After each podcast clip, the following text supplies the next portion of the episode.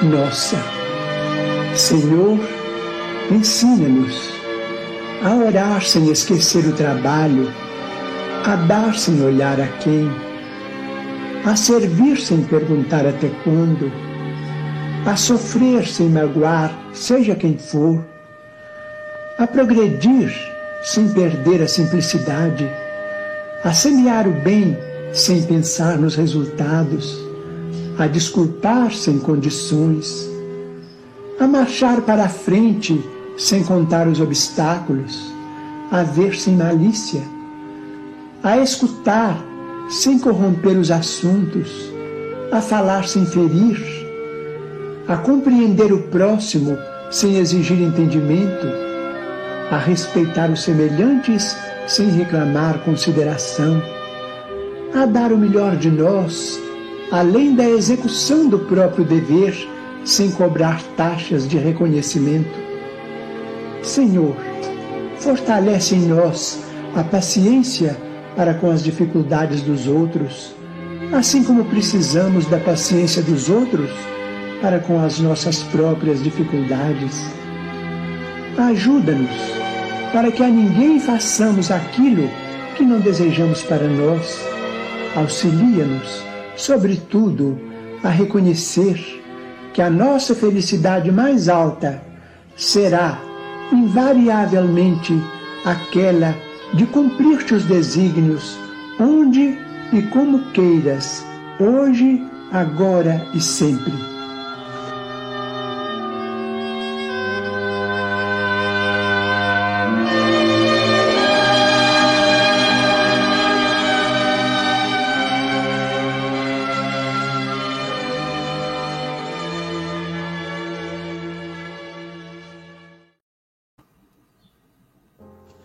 Livro da Esperança.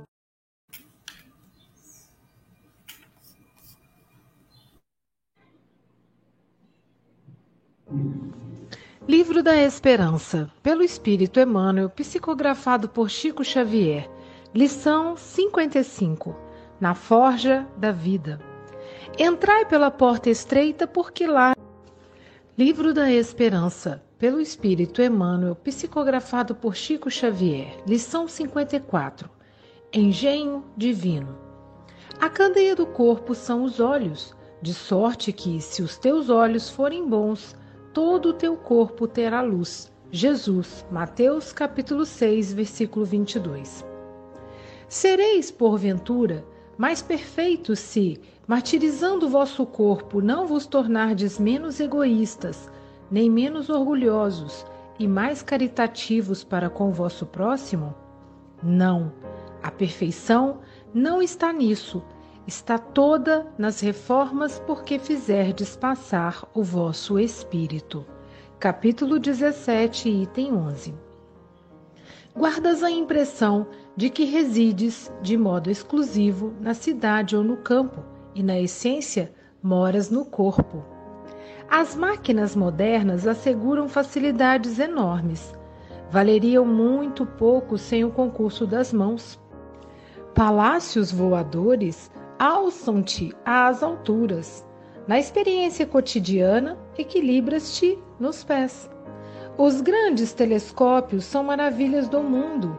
Não teriam qualquer significação sem os olhos. A música é cântico do universo. Passaria ignorada sem os ouvidos. Imperioso saibas que manejas o corpo na condição de engenho divino que a vida te empresta, instrumento indispensável à tua permanência na estância terrestre.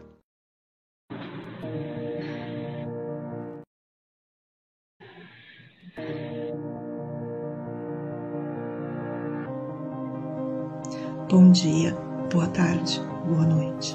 No Café com Evangelho Mundial, você é conectado com Jesus. Agradecemos a você, meu irmão internauta, por esse café existir. Você que assiste todos os dias através do YouTube, Facebook e compartilha em todas as suas redes sociais.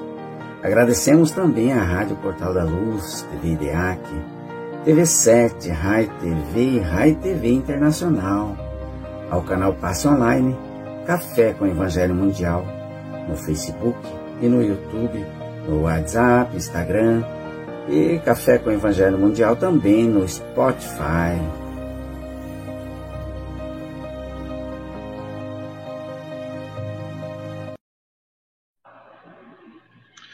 Bom dia, boa tarde, boa noite, aqui estamos em mais um Café com Evangelho Mundial. Hoje, dia 2 de fevereiro, ia falar dia 20, dia 2 de fevereiro de 2023. Já estamos aí embalados, está chegando o nosso congresso, diretamente de Seropédica, Siri. Ela que é filha da cidade, carinho, Silvia Maria Ruela de Freitas. Quintou com alegria! Quintou com alegria! Com Nara Eleotério de Muriaé, Minas Gerais, com Gabriel Vilverti, da cidade maravilhosa Rio de Janeiro, com Júnior Sampaio, da capital do Espírito Santo, Vitória, e com Chico Mogas, da Europa, de Portugal, e comigo aqui de Guarapari, Espírito Santo, hoje aqui no consultório, nas quintas. Eu já vou vir mais cedo para o consultório, já vou ficar aqui direto. E são 8h07, né, Chico? É isso, não me deixaste começar, já estás... São 8h07, não são nada, são 11h07, tens até às 8h27, ou seja, às 11h27, a minha hora, para explanares a lição, para nos presenteares com o teu estudo. Nós nos vamos deliciar aqui. Estaremos como espíritos desencarnados, ok? Não é preciso dizer mais nada. Até já. Coloca para mim o rodapé depois dos comentários, tá? Porque como eu vou falar, não vai dar para colocar. Até daria se fosse falar. Tá bom? Tá bom, tá bom.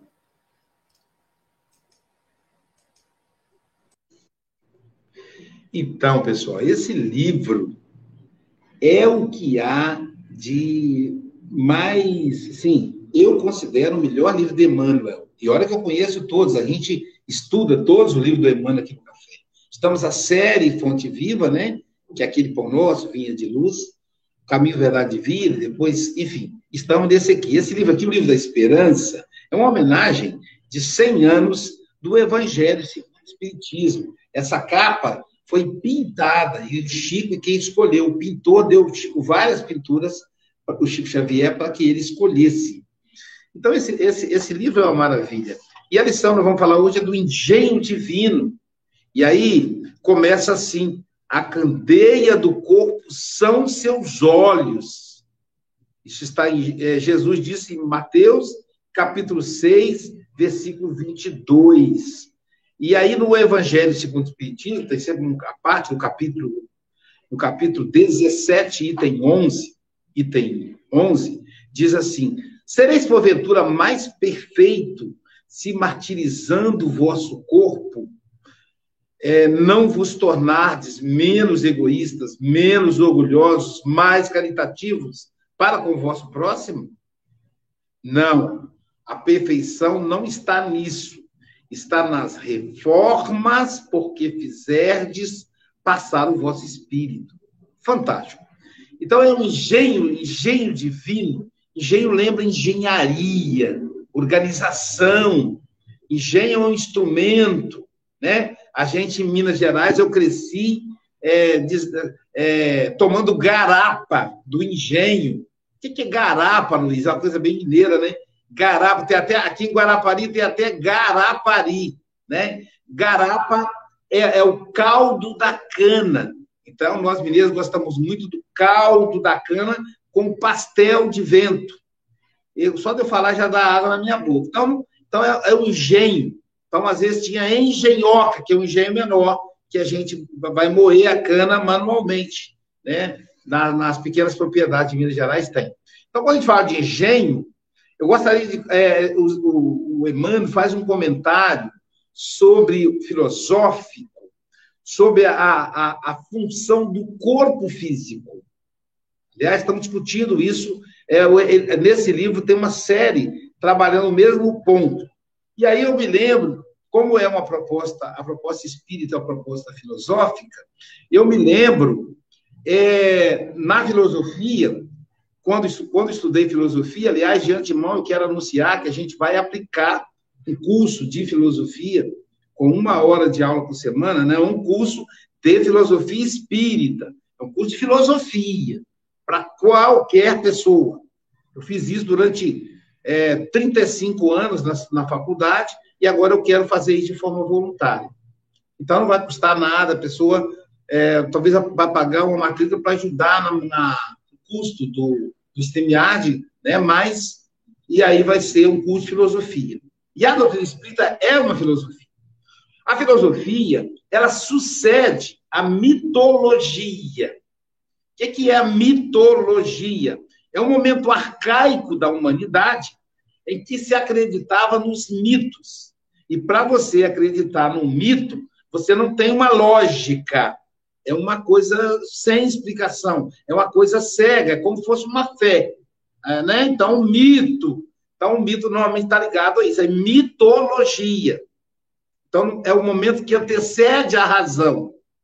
Para suceder a mitologia grega, surgiu a filosofia. E a palavra filosofia vem de philo, que quer dizer amigo, e sofia, que quer dizer sabedoria. Eu tenho uma sobrinha que chama-se Sofia, ela sabe o significado do nome dela. Então, filosofia quer dizer amigo da sabedoria. E os filósofos, os primeiros filósofos, e a filosofia, a base da filosofia, a Silvia sempre fala que ela gosta muito de filosofia por causa disso, a base da filosofia é que ela se sustenta nas perguntas. São perguntas, não são respostas, são perguntas. Então, os primeiros filósofos, Tales de Mileto, Parmênides, queriam descobrir a origem da vida, a origem do universo. Então, alguns diziam que o universo se baseia em 4 elementos iniciais: água, fogo, terra e ar. E tentaram descobrir ali. Os primeiros filósofos, como Parmênides, Tales de Mileto, entre outros, tentando descobrir a origem da vida, a origem do universo. A filosofia é recortada em 2 grupos. Antes de Sócrates, a chamada filosofia pré-socrática, e depois de Sócrates, ou filosofia socrática. A característica da filosofia socrática é que ele recortou a origem das coisas, né? É como se fosse um embrião da ciência, um embrião da ciência cartesiana, que é recortar. Então, Sócrates se propôs a tentar encontrar a origem do ser humano, a entender o ser humano. E nas suas avaliações, nas suas buscas, o Sócrates vai dizer que a sabedoria está dentro de nós e que ela vem à tona através de um parto, que ele chamou de maiêutica, ou parto das ideias. E ele criticou o processo mitológico, que ele vai chamar de ironia. Ironia, na época, não era deboche, era um método que Sócrates utilizava para descobrir como nós seguimos mitologias, mesmo sendo racionais. Então, como é que é o mito, por exemplo? Como é que é o que o Sócrates fazia ironia? Ele falava, o que é o amor, por exemplo? Aí a pessoa respondia, o amor é o encontro de um homem com uma mulher. Aí ele perguntava, então, o amor é o encontro de um homem e uma mulher. Então, não existe amor entre mãe e filha, pai e filho. Aí a pessoa, existe. Então, o amor não é o encontro de um homem e uma mulher. O amor é o encontro de um homem e uma mulher e pessoas consanguíneas. Aí a pessoa dava essa resposta para ele. Aí, de novo, ele perguntava, então, não existe amor entre dois amigos, dois homens? E a pessoa, existe. Então, aí o amor, dizia o discípulo do Sócrates, é o encontro de um homem e uma mulher, pessoas consanguíneas e amigos. E se fosse hoje, se fosse Nietzsche, ia perguntar, então não existe amor de homem para homem e mulher para mulher? Então a pessoa teria que reformular.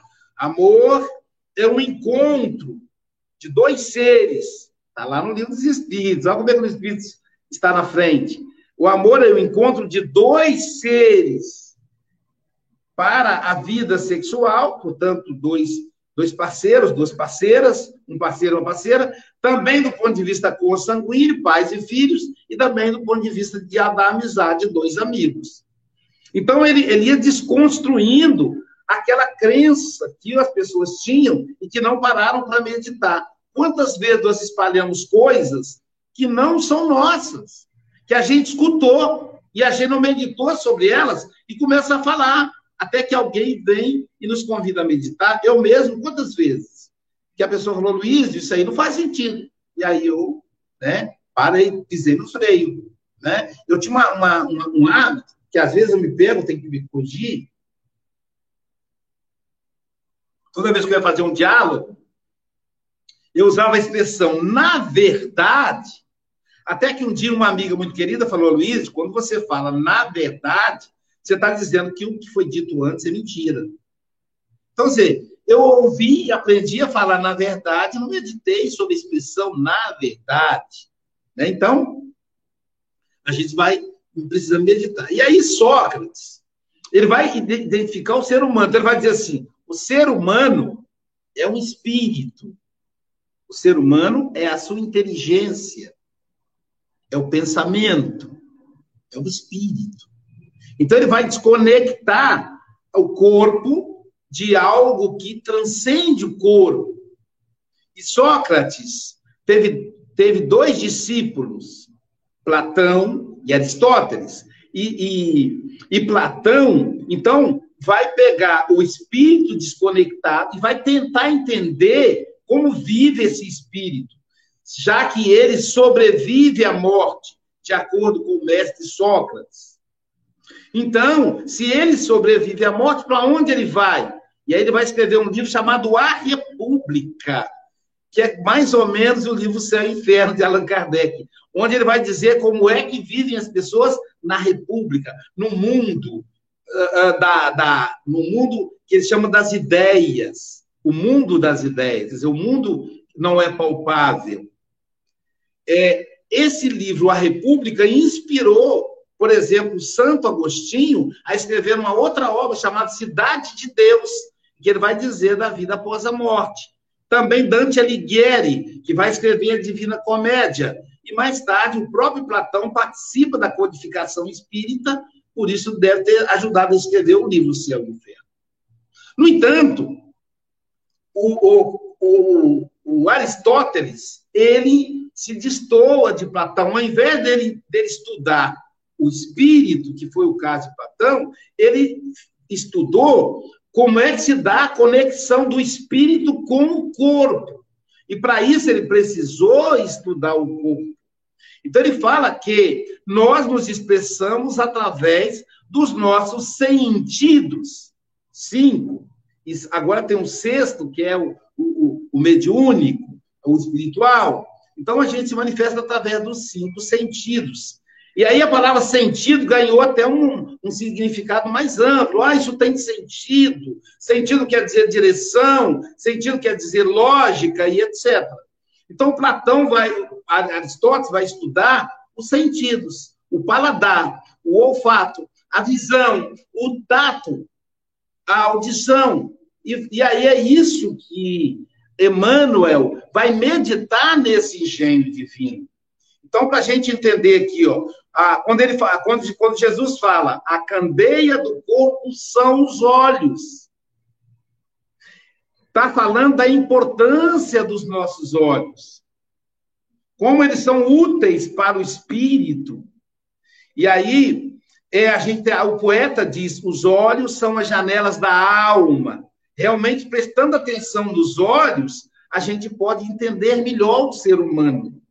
As pessoas que têm caráter, elas não conseguem mentir olhando fixadamente. O sociopata consegue, o psicopata consegue. Mas, normalmente, a pessoa, quando vai mentir, ela olha para baixo. Né? Então, vocês já sabem que ela está mentindo. Ou olha para cima, tentando inventar uma história, mas... quando ela olha para você, ela está expressando ali o que ela está sentindo naquele momento, a verdade dela. No Evangelho Segundo o Espiritismo, o finalzinho aqui do capítulo do item 11, citado por Emmanuel, ele fala que a perfeição, o avanço do espírito está nas reformas, porque fizerdes passar o vosso espírito. Então, quando eu falo dos olhos, não é no sentido dos olhos físicos, mas como é que eu manifesto a minha visão? O que é que me chama a atenção? Como é que eu olho? Por exemplo, eu tinha muito medo, quando jovem, de me tornar um velho, no Brasil a gente chama, viu, Chico? A gente chama de velho babão, que é aquele velho, aquele idoso, que ficou olhando as meninas passarem, olhando as jovenzinhas que poderiam ser suas netas, suas filhas e netas. Então, eu tinha sempre um medo, meu Deus, eu não quero ficar assim. E aí, eu consegui, aos poucos ainda, né, para não ter esse olhar, para eu olhar para uma menina e pensar, ela é a minha netinha, ela é a minha filha. Uma moça que tem idade da minha filha. E quem me ensinou isso foi o Chico Xavier. O Chico Xavier dizia o seguinte, para eu lidar, quando ele era jovem, para eu lidar com a minha sexualidade, com o assédio, melhor dizendo, que as mulheres assediavam ele, aí ele dizia, se for mais velha, eu digo assim, nossa, você parece a minha mãe. Aí ele cortava qualquer tipo de libido da pessoa. Se a mulher fosse da idade dele, aí ele dizia, nossa, você se parece com a minha irmã. Ninguém faz sexo com a irmã ou com a mãe, porque isso é incesto, é proibido. Aí tirava, castrava a pessoa. E se fosse mais nova, ele dizia, nossa, eu te considero como uma filha. Era uma maneira que ele usava para poder recortar a questão da libido, né? E aí... Emmanuel continua assim, as máquinas modernas valeriam muito pouco sem o concurso das mãos. Interessante isso, né? Por mais que a gente avança, a gente precisa das mãos. Alguns dizem, a máquina vai tirar o emprego das pessoas, vai tirar de algumas, mas a máquina precisa do comando. Se não só das mãos, mas do comando do humano. E, claro, já existem máquinas, computadores, que são movidos pelo movimento dos olhos. Alguns já estão desenvolvendo pelo pensamento, mas, a princípio, as mãos, os olhos. Então, a nossa mão é um instrumento fantástico. Claro que, se eu não tiver mãos, tem situações da pessoa... pintear cabelo, eu vi a moça pintando unha, cortando o cabelo do filho com os pés. Ela nasceu sem mão, então ela transformou os pés em mãos. Mas, falando da importância das mãos, mas lembrando, É o espírito que define o que ele vai usar com a mão. Ele pode usar para socar ou ele pode usar para aplicar passe. Ele pode usar para bater ou ele pode usar para abraçar. Então, é um instrumento do espírito. Depois ele fala, palácios voadores, eu adorei essa expressão, palácios voadores não se equilibra, só se equilibra nos pés. Ele está falando dos aviões, né? Olha que poético. Então, o avião, ele precisa do piloto, e alguns ali ele vai usar os pés, né? Então, muito interessante, quer dizer, como é que eu estou utilizando os meus pés? Para onde estão indo os meus pés? Para o desequilíbrio? Para o trabalho no bem? Para o estudo? Para o domínio econômico? Para onde eu estou usando os meus pés? Para que eu estou usando os meus pés? Recentemente desencarnou Pelé, né? O rei do futebol. Os pés... foi a parte mais importante do corpo dele, daquela existência. Ele tornou o futebol o esporte mais famoso no Brasil. Eu ia usar uma outra palavra, assumi essa palavra agora. Então, o futebol no Brasil ele é popular, mais popular.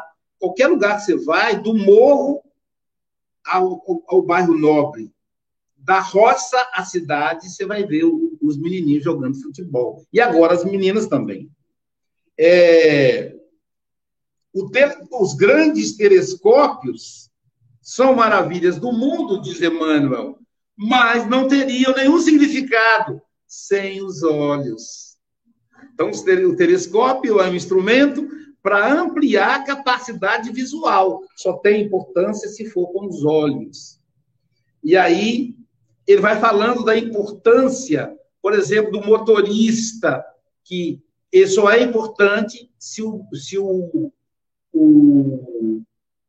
automóvel só é importante se o motorista não estiver alcoolizado. Então, é importante a gente lidar com o nosso lixo moral, expungir, tirar de dentro de nós o lixo moral. Ele faz essa reflexão, lembra dos olhos, lembra de que a reforma é no espírito, o corpo é só instrumento.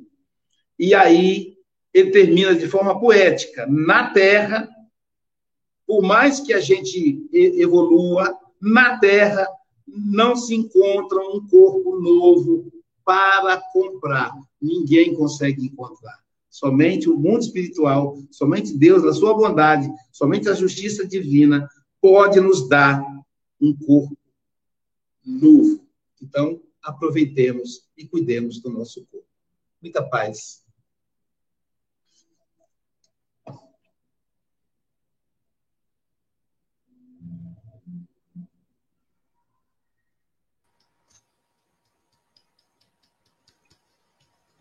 Silvio, como aconteceu, que hoje eu sou palestrante, né? Eu não posso fazer as duas coisas. O Chico me lembrou isso aí agora há pouco. Olha, Luísio, foi muito bom te ouvir, né? Uma aula aí mesmo de filosofia para a gente perceber o melhor entendimento do corpo, né? E agradecer, né, a você por ter trazido para a gente seu talento, né? Compartilhado com a gente, seu talento aí, aumentando o nosso conhecimento a respeito das questões, né? E eu achei lindíssimo que, se eu tivesse assim para pensar uma frase apenas, né? Eu pegaria essa daqui, ó. Dirige teu corpo com serenidade e bom senso, né? Você falou aí da questão do automóvel, né? E realmente, assim, uma máquina perfeita. Como que do encontro de duas células, rapidamente, né, começa o processo ali de meiose, mitose das células, e a gente vai formando essa máquina que é perfeita. E se a gente começa a escutar o nosso corpo, a gente vai perceber que ele tem uma sabedoria, né? Ele avisa quando a gente está com fome, ele avisa quando a gente está acelerado demais, né? Se eu estou ansiosa, reflete no meu corpo. Eu começo a me movimentar, meu coração fica taquicárdico, a respiração ofegante, enfim, uma série de coisas, né? E essa é uma máquina que ainda reproduz, né? Então, a gente ainda tem essa possibilidade de trazer novas vidas à Terra. Então, assim, realmente, todas as belezas do mundo, tudo de maravilhoso, mas a gente precisa do corpo para estar em contato, né? Para usufruir de tudo isso. Então, a música mais linda, mais perfeita, precisa de um ouvido para ouvir, né? Igual você falou dos palácios voadores, né? Você pode construir, mas o que acontece? A gente precisa dos pés, né? A gente precisa de cada parte desse corpo. E eu fico pensando também as pessoas que têm o desafio de receber corpos, né? Em que tem algum tipo de deficiência, e o que acontece? Outros recursos o corpo oferece, né? Então, por exemplo, a pessoa que não tem a visão, ela tem um olfato apuradíssimo, né? A audição apuradíssima. Então, uma compensação é maravilhoso, né? É incrível. E, às vezes, uma reflexão também importante é: como que eu cuido, né? E aí vem Emmanuel e fala: dirige teu corpo com serenidade e bom senso. E o bom senso permeando tudo, a gente vai longe, né? Então, Luísio, muito obrigada. Volte sempre, tá? A casa é sua, literalmente. E aqui de Seropédica, eu vou passar para Guarapari, ou no Espírito Santo, né? Para falar com o nosso poeta. Bom dia, Júnior Sampaio. Bom dia, boa tarde, boa noite a todos vocês. Pode ser Guarapari, Vitória, não tem problema não. Tô lá. Belo para mim é criança brincar, é ouvir 1000 canções numa concha de mar. Tá bom, a musiquinha tem que estar. Foi a Luísa que colocou essa musiquinha. Muito bom, muito obrigado. E, Aloysio, uma coisa que você me fez lembrar sobre a importância da filosofia no espiritismo. Eu sempre falo isso. Nós temos o próprio Livro dos Espíritos. Eu não sou Sampaio, nem o Tinoco, para poder falar capítulo, quem é o espírito, não consigo, vocês me desculpem, mas nós sabemos como procurar. Em alguma parte de O Evangelho Segundo o Espiritismo, ou do Livro dos Espíritos, fala qual que é mais importante, a ciência, a filosofia ou a religião, e no espiritismo, a espiritualidade fala que todas, né?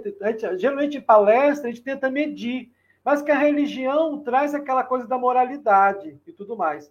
Isso faz muitas vezes, aí sim, o foco acaba sendo na religião por conta da questão moral, que nós devemos desenvolver bastante. Mas nós, espíritas, esquecemos, aí por conta disso, a gente acaba esquecendo da filosofia e da ciência, porque dá um pouquinho mais de trabalho, pensar sobre, pesquisar um pouquinho na ciência e na filosofia. Isso é muito arriscado. Nós temos aí grandes autores espíritos que começou lá atrás, lembra com o Leon Denis, no maravilhoso Espiritismo na Arte, que ele fala sobre beleza, e depois o próprio Leon Denis tem o Problema do Ser, do Destino e da Dor. Ambos os livros eu tenho comigo, eu leio bastante, eu gosto muito do texto de Leon Denis. E depois tem Herculano Pires, né? Traz para a gente o sentido da vida. Então, nós temos elementos no Espiritismo procurar. E isso, a parte da filosofia espírita é pouco falada no Espiritismo. E como a gente acaba, de certa forma, falando um pouquinho, porque o Livro dos Espíritos é pura filosofia, né? Mas existem grupos espíritas que ligam para a gente e falam: Júnior, vamos fazer uma palestra, mas sobre evangelho, tá? Tem um momento do evangelho. Só fala do evangelho. E isso é um risco, porque acaba a gente mesmo podendo cair para o lado do quase fanatismo, levando a gente a pensar menos. Então, a gente acaba indo até contra a ciência. Quantos espíritos aí vai contra a ciência? Em coisas simplórias, por conta de arraigarmos muito na religião e pouco na filosofia. E a filosofia, como o Aloysio disse, ele questiona, né? Não tem resposta, ele não conclui, ela conduz. Então, quando a gente pensa, né? Ou seja, de onde vem, por onde eu venho, e o meu corpo, o que eu faço com ele, o que vai acontecer comigo, reflete tudo que o Aloysio falou, e essa lição, como sempre, Emmanuel, espetacular. E até mesmo nos questiona sobre o que hoje nós temos.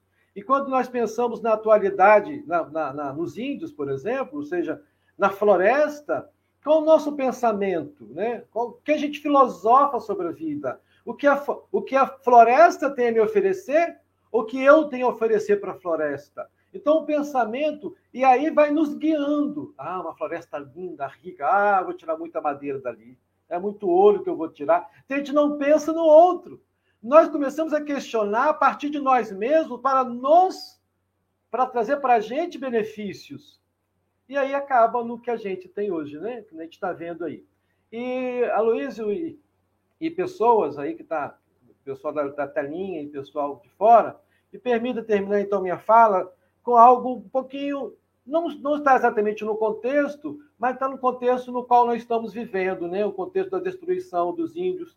Está no meu, eu fiz um poema sobre os índios que está bem atual, que está no meu livro. Eu ia falar meu último livro, meu único livro. Está no meu livro, aqui na página 101, que fala... Ô, Júlio, fala sempre assim, é meu penúltimo... Porque o último sempre está por vir. Isso, exatamente. Opa, vou fazer isso então.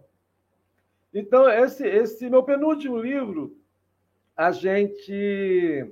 Aqui fala como se fosse um índio falando para a gente, né? Eu sei que isso incomoda algumas pessoas, mas não tem que incomodar quem pensa no outro, né? Quem pensa no índio, quem pensa na floresta, quem pensa no amor, quem procura o bem. Isso, naturalmente, não incomoda essas pessoas. E que tem alguma linguagem aqui que é própria dos índios, mas eu contestuo, dá para entender o que acontece. É o seguinte, é um clamor de um índio, né, pedindo proteção. Ele diz o seguinte: Tupã, Tupã, Abaçaí, o gênio que pega índio nos espreita. Proteja nossa família do homem branco destruidor. Ele caça nossas tribos com flechas de chumbo. E não permite as índias parirem curumim de luz. Arã, que das manhãs nos aquece com olhos amarelos e desaparece quando Pituma derrama a escuridão. Revigore nossos dias. Emudeça o som das serras que decepam o tronco do Iabás que choram clorofila. Rudá, Deus do amor, em seu louvor as índias cantam ao anoitecer. Apague com um sopro o fogo que come a floresta. Amedronte com um urro o homem que tudo queima, sufocando os caciques com a merecinza da morte. Iara, deusa das águas, proteja nossa mata. Limpe os estrumes do ódio e da destruição. A floresta grita tão alto de dor e de tristeza que da terra brotam nascentes salgadas de água. Mas o homem branco não consegue ouvir o grito. Mas o homem branco não consegue ver as lágrimas. Tupã, Tupã. Que as nossas raízes continuem resistindo aos milênios. Que a nossa cultura seja tão imortal quanto o Senhor é. Que nossa crença não seja corrompida como antes.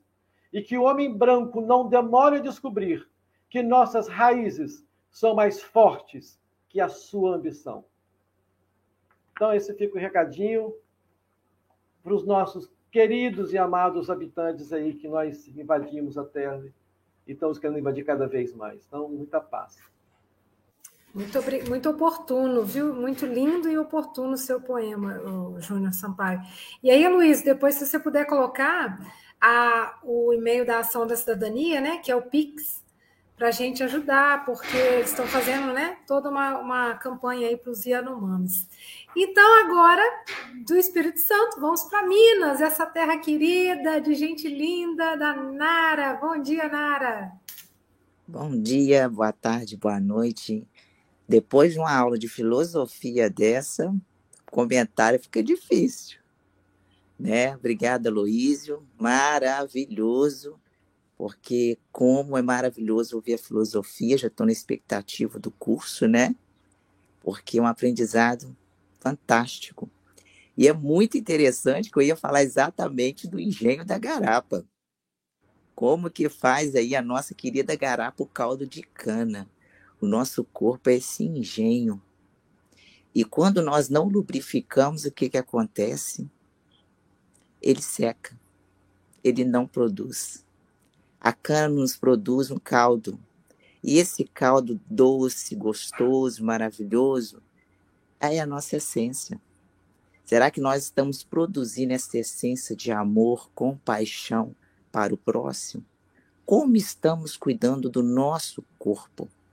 Será que estamos cuidando de uma forma caridosa? Olhando para nós? Quem de nós chegamos na frente do espelho e falamos: que máquina perfeita, que morada maravilhosa que o Pai nos deu, e como estamos a utilizar? Porque como não utilizamos de uma forma certa, vem o desequilíbrio. Desequilíbrio emocional, aonde nós adoecemos. Então, é necessário que possamos cuidar de uma forma com a moral correta, de acordo. E é fantástico quando Chico traz isso. Nosso corpo é a morada do Pai, porque Ele nos criou. Ele nos criou para que possamos o que tirarmos de nós de melhor para ajudar o outro. Não falamos só em questão da beleza do corpo físico, mas como é que a nossa alma que o habita estamos também a tratar. Estamos buscando, através dos estudos, edificarmos o nosso aprendizado. Estamos buscando a conquista de nós mesmos, para que possamos ajudar o outro através dessa máquina extraordinária. Os nossos valores, nós estamos colocando ele em prática. Então, é fantástico esse livro, né? Como a Luiz falou, é um dos livros mais lindos de Emmanuel, né? E essa forma que habitamos, será que nós estamos habitando mesmo de uma forma que sabemos que não nos pertence, porque essa máquina não nos pertence? Então, que possamos direcionar esse navio para mares abertos de uma forma que nós possamos ter uma visão nova, de novos horizontes. E concluindo, somos e seremos sempre seres humanos à procura da melhoria. Que Jesus os abençoe, que envolva cada um de vocês. Obrigado novamente, meu amigo, e na expectativa do curso. Obrigada, Nara. E agora, de Muriaé, a gente vem para o Rio. Bom dia, Gabriel, nosso anjo. Cadê a vinheta, Mogas? Tem aí?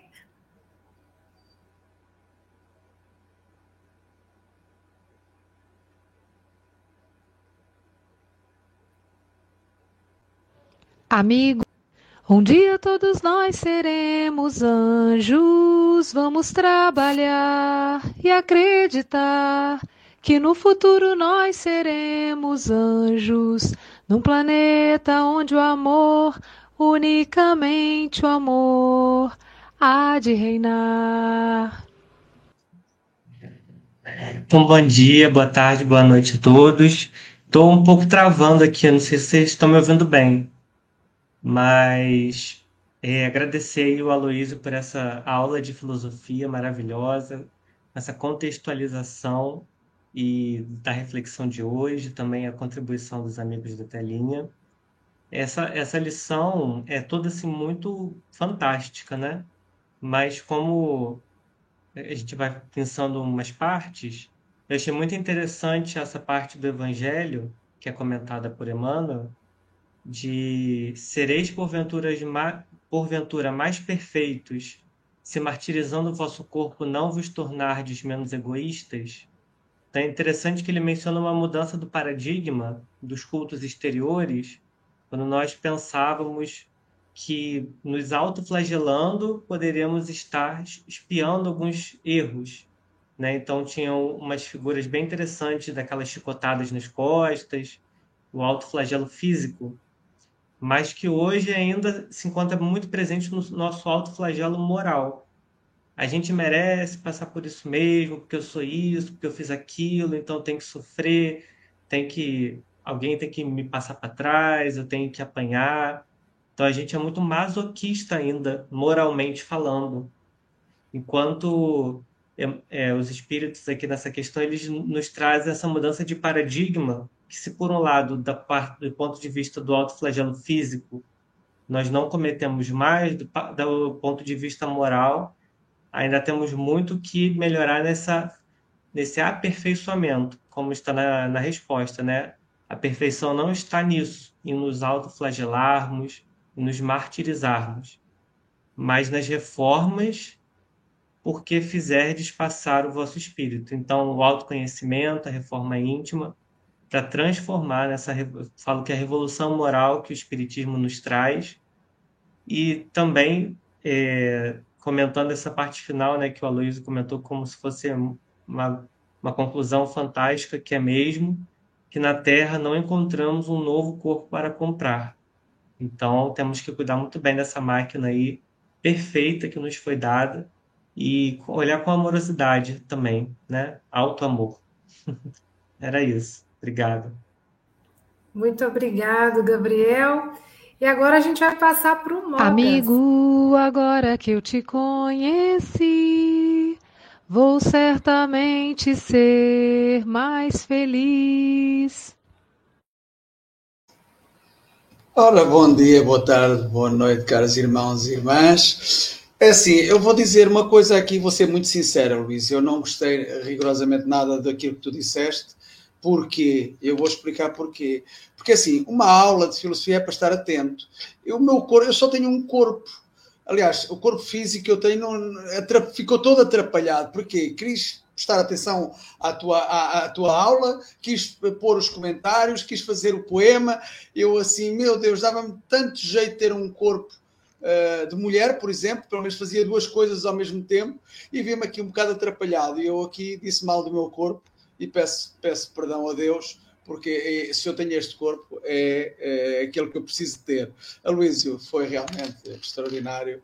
Eu estava a ouvir uma lição de filosofia. Como conseguiste fazer uma ponte à lição de hoje para irmos até à altura do Sócrates e de Aristóteles e de Platão e regressarmos a Emmanuel? Eu acho que foi extraordinário. Eu vi-me aflito, digo já, este meu corpo viu-se aflito para acompanhar, mas realmente conseguir tirar aqui a quadrazinha também relacionada com aquilo que tu disseste, apanhar algumas coisas, mas foi muito difícil, mas foi muito enriquecedor. E como tu dizes, realmente quando nós viermos numa experiência com a polaridade feminina, com certeza não teremos tantas dificuldades, que elas conseguem fazer duas e três coisas ao mesmo tempo. Eu pensava que conseguia, que já estava próximo, mas hoje tive a prova cabal que vi-me aqui da cor dos gatos, como costuma dizer cá em Portugal, atrapalhado, pronto. Traduzindo. E para terminar, o engenho divino que utilizamos é cedido por Deus a curto prazo. Urge rentabilizar bem o que herdamos, pois se o temos, não é obra do acaso. Aloysio refere-se aos olhos e pés, e que o corpo é só o instrumento. Por sua vez, o espírito, ao invés, vai evoluindo a todo momento. É isso, vai evoluindo a todo momento. Nós temos realmente o corpo que necessitamos, no entanto, o espírito, através dos instrumentos, do instrumento do nosso corpo, vai evoluindo. E espero que seja sempre uma evolução positiva, não uma evolução negativa, com certeza que é positiva. Aloysio, não vou dizer volta sempre, porque mesmo que eu dissesse não voltes sempre, amanhã estavas cá, portanto não me ias ligar aquilo que eu ia dizer, portanto amanhã cá estaremos, com certeza. Foi um prazer ouvir-te e eu vou passar agora A Silvia ainda não fez o comentário, pois não, Silvia? Trabalhar, eu fiz. Trabalhar, tendo alegre o coração, ensinando a cada irmão ao Senhor Jesus amar. Ah, que beleza. Ô, Mocas, já que você voltou para mim, que eu fui a primeira, eu agradeci e fui falando. Mas no comentário do Gabriel, me fez lembrar de uma história, que uma vez assim, uma pessoa estava reclamando que ela precisava muito de dinheiro, que ela era muito pobre, que ela não tinha nada. Aí a pessoa fez uma proposta para ela, falou assim, olha, então vamos fazer o seguinte, me dá um olho seu, que eu te dou aí, quanto você quer? 100 milhões né, de euros aí pelo seu olho? A pessoa, tá doida, de jeito nenhum, mas você tem 2. Você me dá 1, eu te dou 100 milhões. De jeito nenhum. Aí foi pedindo. Então, vamos lá, me vende um braço, me vende isso, me vende aquilo. Quando chegou no dedinho, nem o dedinho a pessoa queria vender. Ou seja, a gente é rico demais, né? Então, é mesmo. Aloísio, que café gostoso, filosófico, aqui não tem rotina, né, Mogas? Graças a Deus não tem a rotina, porque a rotina é um veneno terrível para o corpo e para o espírito. E agora vamos ouvir os comentários finais e as despedidas do Aloísio, mas antes...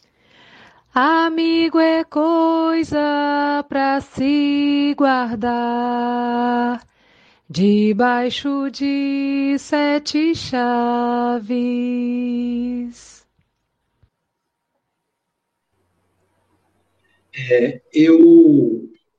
Uma coisa que me encanta na doutrina espírita é que eu realmente acho que a doutrina espírita é uma filosofia. E por quê? A filosofia é uma filosofia, mas uma filosofia com base científica e com consequências morais. A religiosidade é uma coisa do brasileiro. O brasileiro botou isso no nosso tempero. Tudo aqui vira religião. Até o fascismo do... esqueci o nome dele, gente. O famoso fascista gaúcho virou religião, virou igreja, tinha igreja dele. Então, tudo vira religião aqui, né? Como tudo vira samba, também tudo vira religião. Mas, por exemplo, na Europa, tem países que não dá para você entrar com esquema religioso que não dá certo. E aí, eu gostaria que quando a pessoa me perguntasse, Aloísio, qual é a sua religião? Sinceramente, eu gostaria de dizer, não tenho religião. Eu gostaria. Mas eu não posso, porque no Brasil isso entenderia como se eu fosse um ateu e tal, geraria preconceito, confundiria o IBGE, na hora que faz o levantamento, já são tão pouco espírita. Se eu digo que eu não tenho religião, pronto, seria -1 ali na estatística, né? Porque eu entendo que a própria filosofia nos leva ao religar. Por isso que a consequência moral. Veja, qual é a proposta espírita? É uma proposta filosófica. Eu estava vendo, no final de semana, um diálogo da minha sogra com a Jailza e com a minha cunhada, com meus 2 cunhados, minha cunhada e meu cunhado. A minha sogra falando assim, onde será que a gente vai depois que a gente morre? Aí lá na igreja, o padre falou que vai para o céu ou para o inferno. Aí Jailza falou, e na visão espírita, eu falei, olha, quando a gente morre, mamãe, a gente vai para o mundo espiritual. Aí a minha cunhada falou, mas antes tem que passar pelo umbral. Aí, o que é umbral? Aí... Veja, são perguntas. Olha que coisa, que conversa mais cultural da família. Eu estava na sala estudando um texto, parei de estudar o texto, fiquei prestando atenção, porque eu tenho um ouvido de fofoqueiro, né? Olha que diálogo fantástico. Aí a Jailza respondeu, umbral, em função do apego. A pessoa fica um tempo ali, até ela se desapegar. Seria um ponto entre, um meio termo entre o mundo espiritual e o mundo material. Aí a minha sogra falou, mas isso é um purgatório. O padre diz que o purgatório é exatamente isso. Entende? Olha que legal. Então, se eu digo, se eu me apegar, eu vou ficar preso no umbral. Então, como é que eu faço para eu me desapegar? Aí a gente avalia, eu tenho um problema de saúde qualquer. De onde que vem esse problema? Diz a doutrina espírita do passado, o mau uso que foi feito no passado. Então, hoje eu vou usar melhor. Eu sou uma pessoa tão nervosa, por quê? Estou muito me apegando à matéria. Então, são perguntas que movem o espírita, que movem a transformação do ser. Por isso que eu considero a filosofia fantástica, de forma geral. E esse meu amor pela filosofia não é meu, é uma questão do meu guia espiritual. Ele foi filósofo. Ele levou uma vida inteira dedicada à filosofia, Jordano Bruno. Então, aos 12 anos de idade, Jordano me mandou para a biblioteca pública para ler toda a coleção de filosofia. Eu tinha 12 anos, criança com 12 anos, não é para ler filosofia, né? Mas ele, danadinho, fez isso comigo. 5 livros desse tamanho, dessa grossura, eu levava quase um ano para ler aquele livro inteiro. No final, o povo, os funcionários da biblioteca, se afeiçoaram a mim, porque eu era uma criança, e criança com aquela cara de... Eu tenho uma cara de chorão, de pidão. Então, elas já dividiam um lanche comigo. Na hora do café, de intervalo do café dos funcionários, eu ia para a cozinha filar o lanche junto com eles. Parecia que eu era funcionário da biblioteca, porque como eu ia para lá todos os dias, né? Por isso a filosofia é esse grande instrumento de elaboração do ser. E aí... O Emmanuel utiliza o engenho, né? E a Nara trouxe a ideia da garapa. Então, o que é que nós fazemos? Nós utilizamos a matéria bruta, que é a cana, para daí sair o delicioso suco, que é a garapa. Isso é que o espírito faz. Mas para ele fazer isso, ele precisa do corpo. Ele precisa do engenho, daquelas 2 toras, né, Nara? 2 toras de madeira com a cana passando no meio.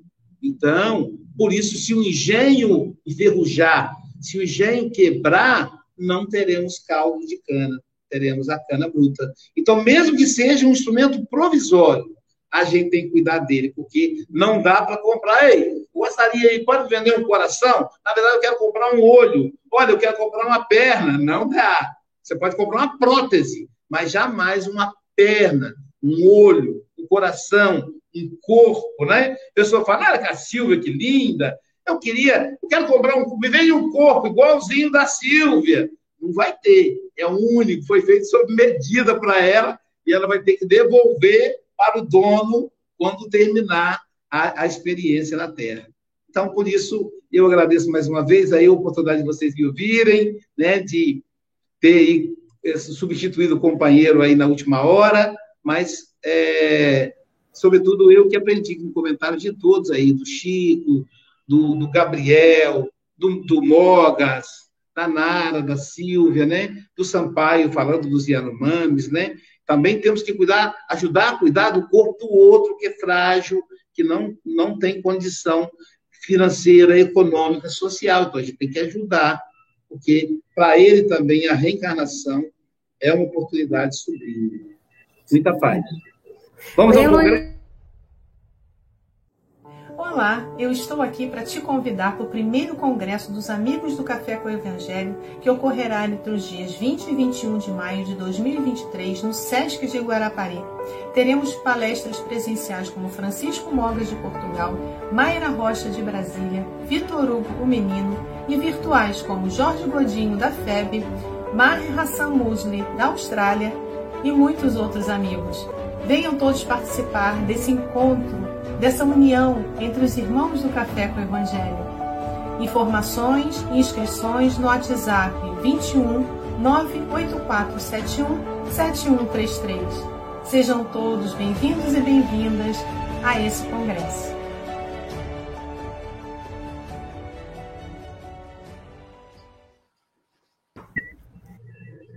Desculpa, Silvia, eras a dizer... Não, eu achei super bacana aqui um comentário final do João Melo, né? Lembrando da doação de órgãos, que quando eu falei da história lá de vender, a gente não vende essa riqueza, não. Sempre que a gente puder colocar, se colocar, né, como doador de órgãos, é muito bacana, né? Poder Bom, e amanhã, Luiz, eu sou doador de órgão, de pele, de tudo, né? Já não só está na minha identidade, a minha carteira motorista, mas eu informei a minha família. Então, informe a sua família, que a família precisa autorizar, mesmo que você tenha feito a opção antes.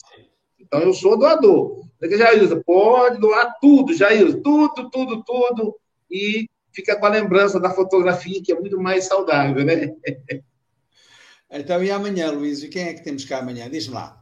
Amanhã teremos o Armando Falcone Filho. Então, mais uma vez, o Falcone estará conosco. Ele é de Juiz de Fora, Minas Gerais, da FEAC. Ele vai falar para a gente na forja da vida. Vai continuar com essa temática, né? Na forja da vida. É, e vamos terminar por aqui, não é, Luiz? Faz as tuas palavras finais, vá, diz lá. Eu ponho o resto. Bom dia, boa tarde, boa noite. Cuidemos do nosso engenho divino, o nosso corpo físico. Muita paz.